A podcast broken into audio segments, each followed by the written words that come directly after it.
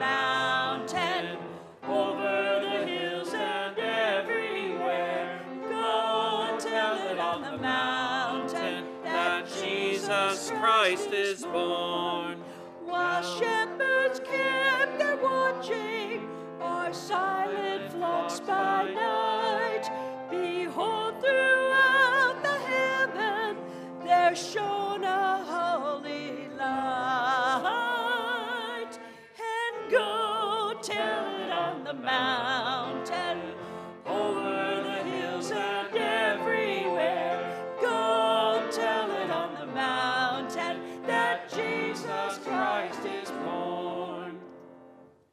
The Holy Gospel according to John. Glory to you, O Lord. There was a man sent from God whose name was John. He came as a wet witness to testify to the light, so that all might believe through him. He himself was not the light, but he came to testify to the light. This is the testimony given by John.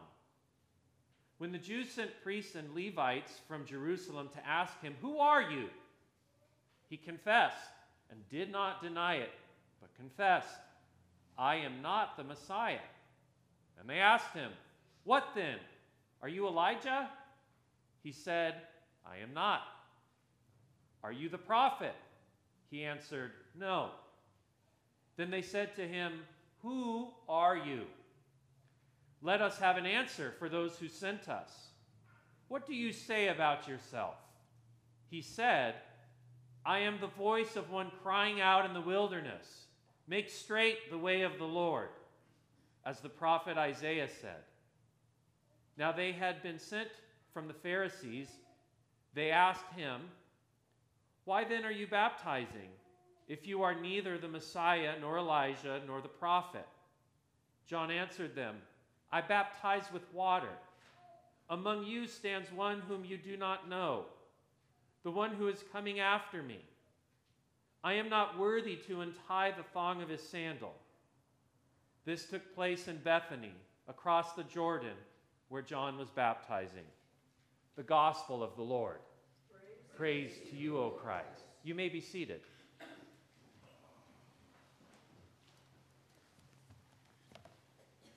Good morning. Let us pray. Holy God, thank you for this exciting time drawing near to the celebration of your birth, Christmas. Help us to learn from John and the prophets.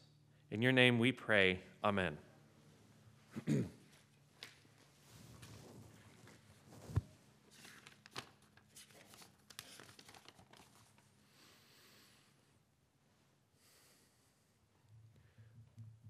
I can imagine the people that were there with John. John was really a kind of a dissident figure. He was completely bypassing the temple and baptizing people, having them repent of their sins and forgiving them. He was a rebel rouser.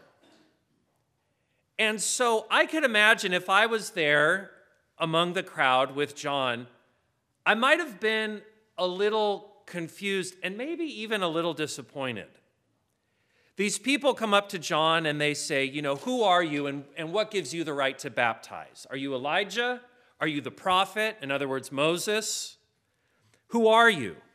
Are you the Messiah? And John denies it. I'm, I'm none of them. You know, he was so rebellious in so many ways and really questioned things. Part of me kind of wishes that John would have said, Yeah, I am the Messiah, and you're the Messiah. And the whole problem that we have these days, I'm imagining John saying this, is that you all won't take responsibility for your own lives. You're waiting for some Savior to come and fix everything. And what you really need to do is to repent and rise up, and we can bring in the kingdom of God. But that's not what John said. John said, There is one coming, one that is far greater than I am, and I'm not even worthy to touch his shoes. And by the way, this one is among you right now said John. Jesus was there in the crowd.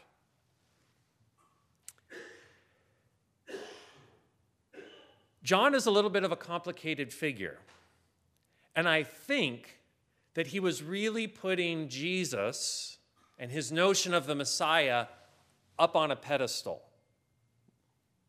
He says, I'm not even worthy to bow down and touch his shoes. He had great expectations for what the Messiah would do.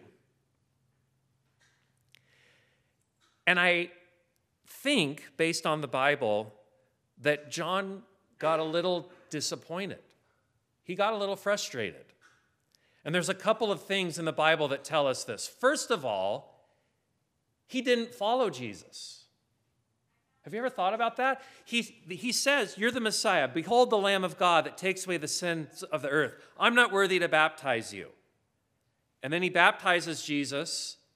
And while Jesus calls followers and goes, John doesn't go with him. I mean, if he really believed that Jesus was the Messiah, why did he keep doing what he was doing? In fact, later on in the Gospel of John, they ask him, Why are you still baptizing? Why aren't you with Jesus? And at that point, John is, is struggling and he says, I have to decrease so he can increase. Then John gets arrested and when he's arrested by Herod Antipas and he goes to jail, he doubts more and he sends people to Jesus to say, Are you the one? Or are we to wait for another?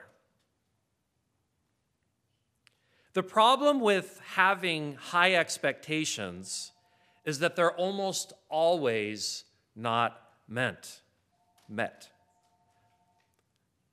like thinking you're going to have a peaceful church service and then the phone rings. but it's the time of year we live in, right? We, we all uh, long for, for the beautiful wonder. And when we have really high expectations, like John, they're not always meant, met even though Jesus was the Messiah, and even though he did amazing signs and wonders, he healed and he forgave sins and he gave his life on the cross, it probably wasn't exactly what John was expecting. It wasn't his expectation. And so, if we are people of faith, we can learn from John that we should expect the unexpected. In Spanish, they say, esperar lo inesperado. Expect the unexpected. In our reading this morning from 1 Thessalonians, thank you, Ingrid, it tells us that we should pray without ceasing. That's quite a challenge. Pray without ceasing. You know, I have to say that I try to make my prayers generally as brief as possible. And you might have noticed that if I've ever prayed with you, I want to know what you want to pray about. And that's kind of what we do. And it's brief.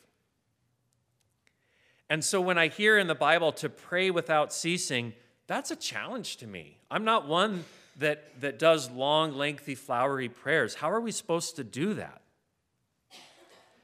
The Lord's Prayer, I take a lot of comfort in because we can pray the Lord's Prayer and know that we've said a good prayer. And yet, here it says, pray without ceasing. To me, what that could mean is that in a world that is always going to be different than our expectations, we should pay close attention. If we are praying without ceasing, that means we are focusing.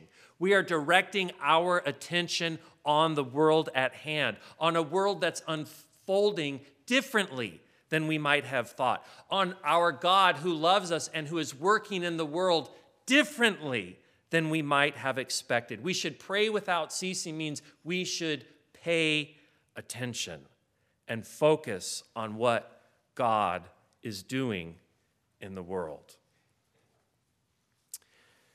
This morning, when we light the third Advent candle, it's pink and it's a special candle, it's Mary's candle and we sang our, our hymn for the psalm, which is Mary's song, the Magnificat, that she sang when she spent time with her cousin Elizabeth.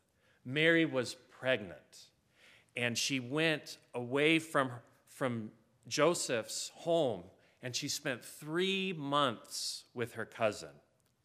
Her cousin opened up her house to her and they spent that time together, like we talked about with the children. When we share our time together, we prepare ourselves for Christmas, for the coming birth of Jesus. When we include people in our lives, God will unfold God's grace in a new way. Isaiah says that the Spirit of the Lord is upon me and that the Lord has appointed me. God does these things for us because in a world that is often different than what we expect, we can help each other.